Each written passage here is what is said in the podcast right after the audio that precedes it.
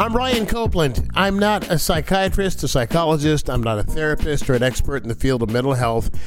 I'm a playwright, I'm an author, actor, comedian, and talk show host who has battled the demon known as depression since adolescence.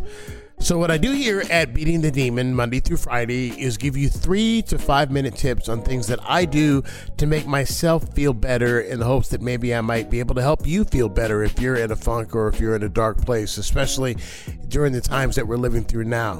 And maybe along the way, we can help ease some of the stigma that surrounds this disease.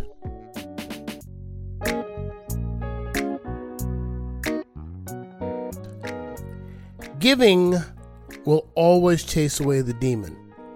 Kindness chases off the blues. Take a day and do nice things for strangers. Um, pay the toll for the car behind you.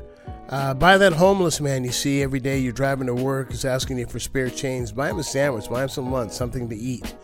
Do something kind for a total stranger, expecting nothing in return than the good feeling.